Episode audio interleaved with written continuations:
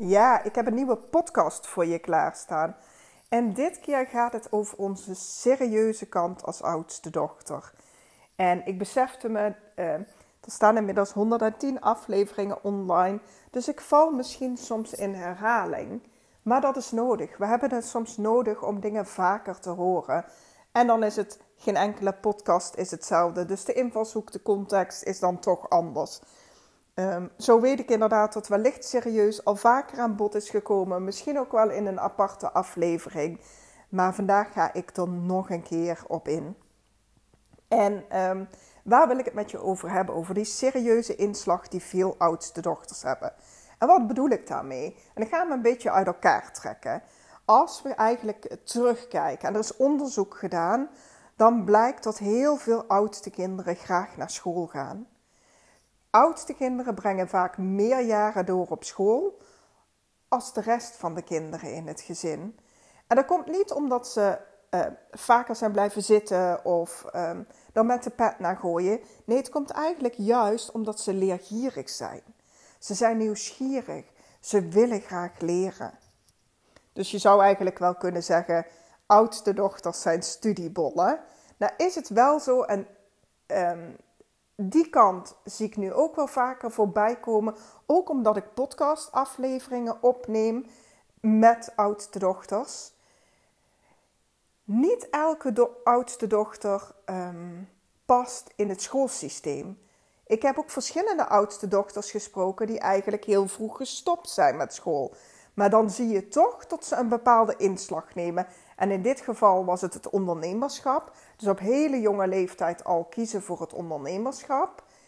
En dan zit die leergierigheid op dat stuk. En misschien herken je dat ook wel nu zelf in je ondernemerschap of in je leven binnen je bedrijf. Want als ik kijk naar mijn vorige baan, herken ik het daar ook. Daar was ik ook leergierig. Ik wilde alles weten.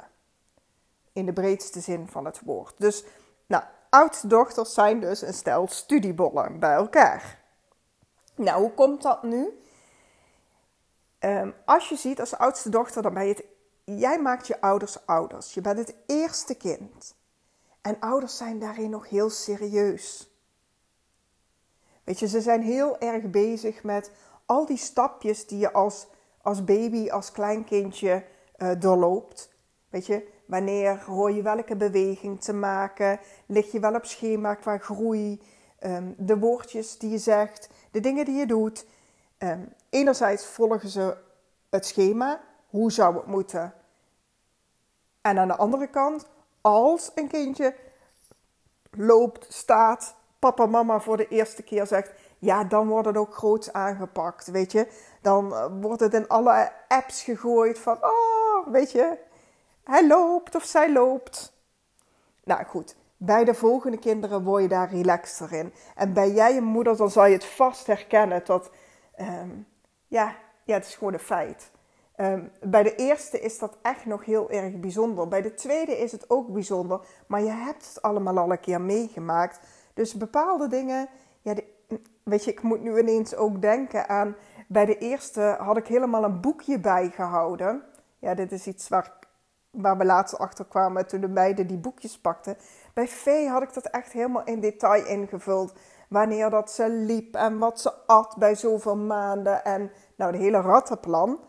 En bij Liv was het halve boekje leeg. Ja, klein beetje schuldig voel ik me dan wel. Maar dit laat denk ik wel een beetje zien wat het verschil is tussen de eerste en de tweede en de derde, et cetera. Maar goed, ouders nemen dus die ontwikkeling heel erg serieus. Dus daar word je dan eigenlijk zelf al bijna serieus doen. Van. En als je kijkt, zeg maar, uh, oudste dochters weten ook niet zo heel goed wat ze moeten doen met vrije tijd. Um, dat besteedt ze eigenlijk het liefste nuttig. En ik zei het een paar af, podcastafleveringen terug nog. Toen ging het over mijn vijf uur verhaal. Ik kreeg door het opstaan om vijf uur en een goede focus, kreeg ik ineens veel meer tijd. En ja, ik liep daar een beetje in vast. Wat moest ik met al die vrije tijd? En ik vulde dat eigenlijk het liefste op met werken aan mijn onderneming Um, of um, Creatrix is de tool die ik inzet, vaak in mijn programma's. daar nog meer over leren. Ja, ik vond het rete interessant om die tijd op te vullen door weer te leren. En ik vond het veel lastiger om die tijd om niks te doen. Om, ja, je ziet me niet, maar ik doe even tussen haakjes, niet nuttig te zijn. Want het is natuurlijk hartstikke nuttig als je niks doet, als je lekker ontspant. Maar ik combineer die twee dan eigenlijk alweer heel snel. Hè? Dus weet je, dan stop ik wel met werken, dus mooi weer, ga ik lekker in een lichtstoel in de tuin liggen. Maar dan heb ik wel de neiging om daar weer een of ander interessant businessboek bij te pakken. En ik zeg niet dat het goed of fout is, maar weet je, het viel me eigenlijk wel op van, ja, weet je, ik vul mijn tijd eigenlijk ook graag met, ehm, ja, met mijn nieuwsgierigheid, mijn leergierigheid, ehm, ja, door meer te leren. Nee, goed. Wat je ook ziet bij oudste dochters, en ik ben nog een beetje aan het uitleggen, inderdaad, die serieuze kant, is dat als er iets gebeurt binnen een gezinssituatie of elders, ehm, dat kinderen die niet te oud zijn nog wel eens de neiging hebben om uh, een ingewikkelde, complexe situatie, om dan grap te maken, om er weer wat meer lucht in te brengen. En op dat moment zie je vaak een oudste daarbij staan van ja, weet je, dit kan niet. Je, je vliegt hem wat meer aan vanuit de serieuze kant. En wat ik vaak terughoor bij oudste dochters, bij klanten van mij, vrouwen die ik spreek, maar ik heb het zelf ook ervaren, dat ik inderdaad best wel soms wat minder serieus zou willen zijn. Maar ik wist eigenlijk niet zo heel goed hoe. En dit is ook een stukje waar ik het eigenlijk in deze podcast dadelijk over wil hebben. Maar ik ga nog heel even door, want die serieuze inslag die heeft ook voordelen. Oudste dochters graven diep. Bereiden zich goed voor. Komen dus eigenlijk altijd beslagen ten ijs. Dus dat zijn de voordelen van je serieuze inslag. Oudste dochters kunnen vaak goed organiseren. Ze hebben overzicht en oog voor detail.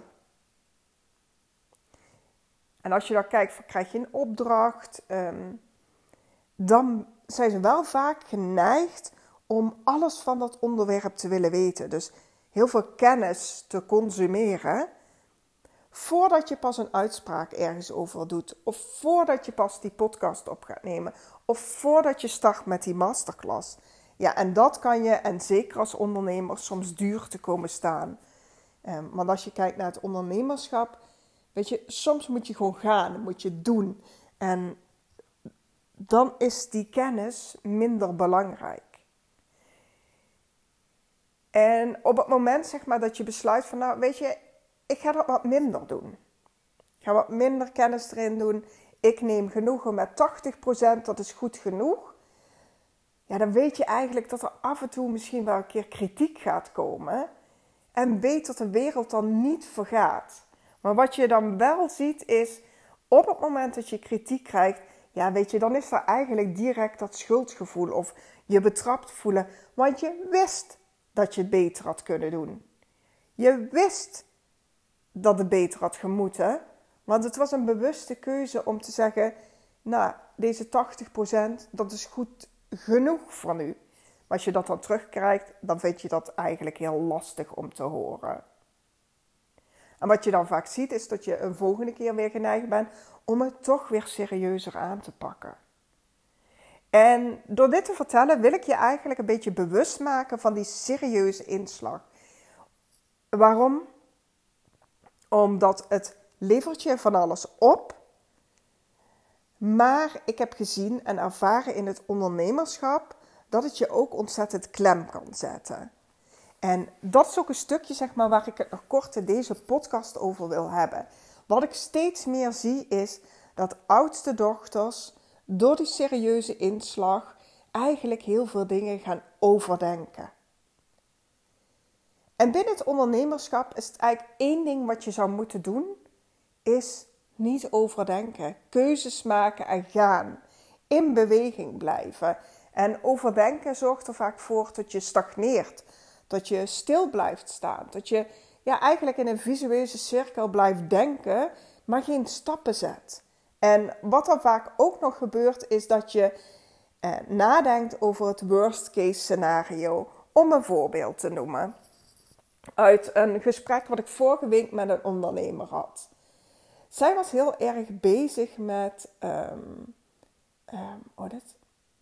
Ja, wat als ik het dadelijk niet meer kan dragen? Weet je, stel je nou voor dat ik dadelijk 30 klanten heb. Hoe regel ik dat thuis? Hoe organiseer ik dat in mijn bedrijf? Daar is mijn hele bedrijf nog niet op ingericht. Nou, dat ratelde zo een beetje verder. Tot ik zei: stop. Hoe is het nu? Nou, toen gingen we kijken naar de situatie nu. Zij zit nog niet bommetje vol met klanten. Dus het is iets wat op een later moment gaat komen. Is het dan zinvol om daar nu al over na te denken? Om nu al van, weet je, zij was nu bezig met welke systemen moet ik dan inbouwen binnen mijn bedrijf om dat te kunnen dragen. En het is prima om daarmee bezig te zijn als je aan de andere kant ook in de actie komt. Weet je, als je in actie komt en je ziet inderdaad, weet je, je klantenaantal loopt op, eh, dan is het goed om daarmee bezig te zijn. Maar niet op het moment dat het je tegenhoudt. Ehm, deze vrouw die ik sprak was dus vooral in haar hoofd heel erg bezig met een situatie die nog niet eens bestond. Een situatie waar ook nog wel enige tijd overheen ging.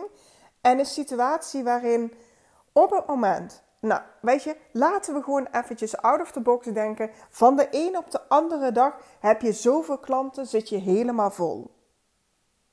Daar kan je op dat moment ook nog anticiperen. Dan kan je op dat moment ook denken: oké, welke systemen kan ik inzetten? Wat kan ik voor mezelf organiseren? Dus dat je hoeft niet altijd alles vooraf bedacht te hebben. En ehm, dat is wat ik zie eigenlijk bij mijn klanten, maar wat ik ook wel herken vanuit mezelf: dat overdenken en daardoor niet in actie komen. Um, en dat is eigenlijk, als ik dan kijk, ook wel vaak de rode draad binnen alle klanten die ik spreek allemaal van, weet je, het, uh, het wordt anders aangevlogen. En de een zegt, nou, ik heb een groot verantwoordelijkheidsgevoel. Terwijl de ander zegt, oh ja, weet je, dat perfectionisme, dat net me. Maar in die end zie ik gewoon heel veel dat er um, heel veel nagedacht wordt. Heel veel, um, ja nou goed, daar gaat heel veel energie verloren bij nadenken, twijfelen, terug naar de tekentafel, opnieuw beginnen. Weet je, kom in actie. Wat is de eerste kleine stap die jij kan zetten? Vanuit die kleine stap kan er weer een volgende kleine stap komen. En als ik dan een bruggetje maak, zeg maar, naar ons bewuste en onderbewuste. Want dat is natuurlijk het thema waar ik het heel veel over heb. Diep gewortelde angsten zitten in ons onderbewustzijn opgeslagen. Ik ben echt een groot voorstander ervan als dat jou tegenhoudt om daarmee aan de slag te gaan.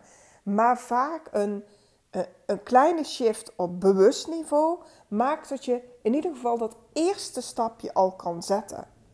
En dat is ook iets wat ik in mijn trajecten veel meer ben gaan doen. Namelijk en innerlijk werk en actie. Het is en en. Dus tegelijkertijd beginnen Oké, weet je, wij gaan werken aan deze thema's. Maar wat zijn de acties die jij ondertussen gaat zetten? En niet, we gaan eerst innerlijk werk doen en daarna gaan we in actiemodus. Nee, tegelijkertijd. Wat kan je nu al doen? Welke eerste stap kan jij al zetten? En maak hem klein. Het is ook, je moet ook denken aan een, een gesprek had ik vorige week ook met een vrouw. Um, die wilde een, wilde dat bedrijf opstarten, wilde zichtbaar zijn, maar wist eigenlijk niet goed van, ja, hoe moet ik dat, weet je, ik weet niet hoe ik het moet vertellen en het moet wel zinnig zijn en nuttig zijn en ik heb mijn visie en missie misschien nog niet helemaal helder of wat ik ga doen heb ik nog niet helemaal helder. Uh, binnen haar huidige baan was dat heel helder, kon je haar zo, weet je, als ik haar nu op zou bellen, hey, zou jij dadelijk over vijf minuten een, presentatie willen geven aan een groep mensen van 50?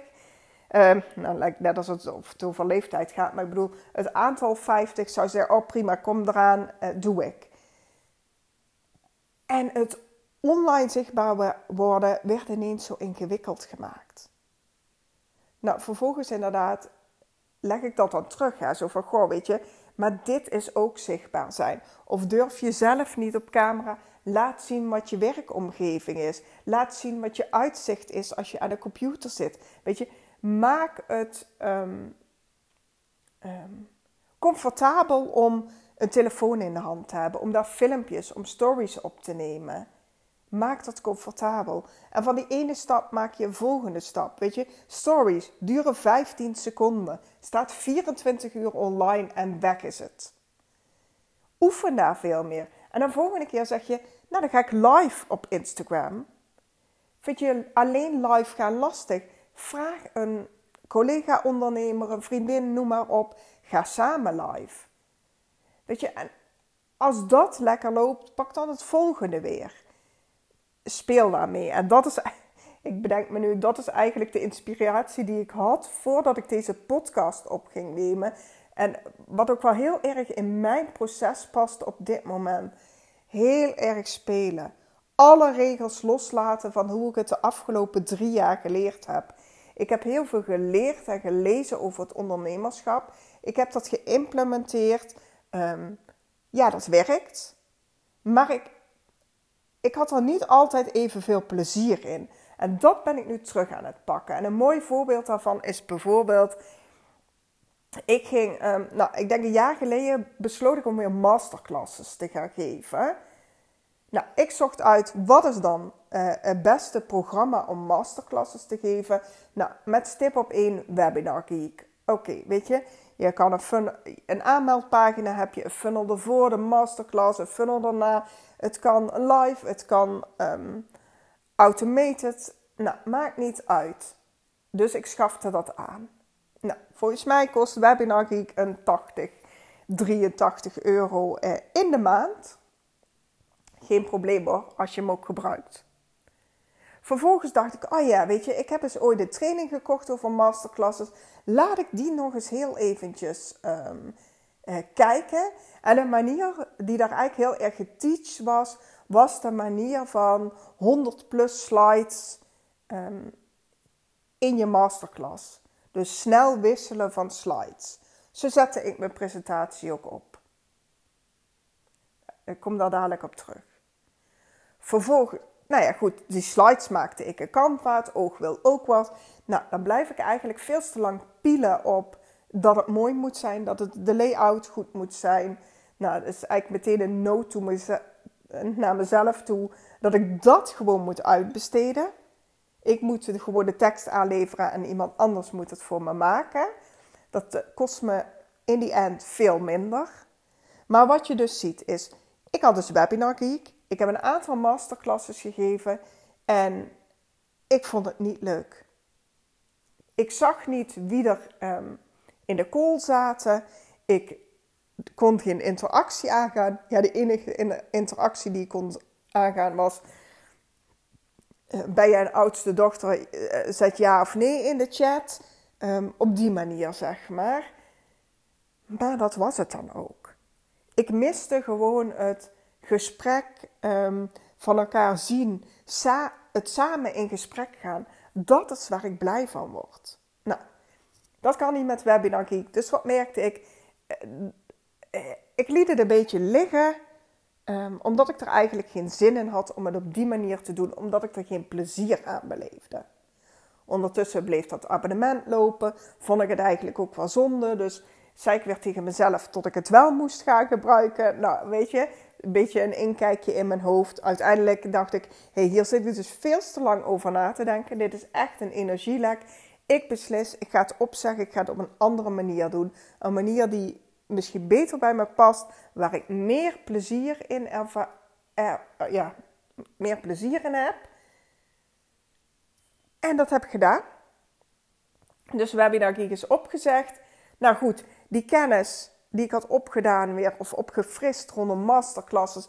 Ik kwam erachter tot uh, 100 plus slides, dat ik daar heel onrustig van werd, dat het helemaal niet mijn manier is. Ik geloof erin tot een presentatie kracht bij kan zetten bij dat wat je vertelt. Hè? Omdat je dan gebruik maakt van je linkerbrein, je rechterbrein, van je ratio, van je gevoel, van, weet je, het beeld, het oog wil ook wat, noem maar op. Dus ik geloof dat het elkaar versterkt. Maar die manier is niet mijn manier. Het werkt niet. Voor mij. Dus daar stapte ik ook vanaf. En de laatste keer toen ik in gesprek ging, besloot ik zelfs, of de laatste keer, ja, besloot ik om te, om, ik ga gewoon helemaal geen presentatie gebruiken. We gaan gewoon met z'n allen het gesprek aan. Weet je, hoe ervaar jij dat? Weet je, heb jij tips? Nou, op die manier zeg maar. Superleuk gesprek geworden. En daar haal ik dan heel veel plezier en voldoening uit. Nou goed, inderdaad, ik zei het al, die canvas sheets waar ik te lang op blijf pielen, die moet ik gewoon uitbesteden. Maar dan zie je dus wel inderdaad de serieuze inslag, het goed willen doen. Het, ehm, als ik een masterclass geef, als ik een workshop geef, dan moet die goed zijn. Ik wil waarde leveren, ik wil geven. Prima kwaliteiten, maar ja, weet je, je mag ook gewoon spelen. En dat ben ik dus veel meer aan het doen. Ik ben veel meer aan het spelen. Ik maak dus ook fouten. Ik, weet je, er zijn dingen die helemaal niet werken, waar mensen niet op reageren. En op dat moment ervaar ik dus ook niet dan de afwijzing of, weet je, oh zie je, je hebt iets de wereld in gegooid en niemand meldt zich aan. Nee, ik ervaar juist dat ik denk, nou oké, weet je, dat was hem niet. Volgende week probeer ik het met een nieuwe inslag. En ik zou jou ook gunnen om en meer te spelen en meer in de do-modus te komen. En toevallig in mijn nieuwsbrief van afgelopen week ehm, gaf ik aan, omdat ik om vijf uur opsta, omdat ik ontzettend gefocust en productief, productief ben, heb ik dus in de middag eigenlijk heel veel ruimtes in mijn agenda. En ehm, heb ik daar mijn bevrijdingsdag, had ik, gaf ik bevrijdingssessies weg. En nu dacht ik, hoe tof is het als ik drie van overdenken naar doen sessies weggeef. Nou, en het toffe was, ik stuurde die mail uit en binnen 10 minuten waren er twee van de drie sessies geboekt. Dat betekent dat ik nu nog één plek heb.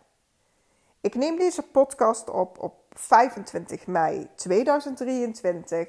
Luister je deze op 25 mei of ja, een beetje rondom deze datum, dus in mei 2023, ja, stuur me dan heel even een DM of een mailtje als jij gebruik wil maken van deze uh, sessie. Als jij denkt, hé, hey, ik wil ook in die actiemodus. Ik, oh, weet je, dit is een onderwerp. Ik zit daar veel te lang over na te denken. Ik wil daar gebruik van maken. Stuur me dan heel even een berichtje. En dan kijk ik met jou of ik daar nog ruimte voor heb. Twee van de drie zijn al vergeven, maar wie weet ben jij die derde. En nu ga ik hem afronden en uh, tot een volgende keer.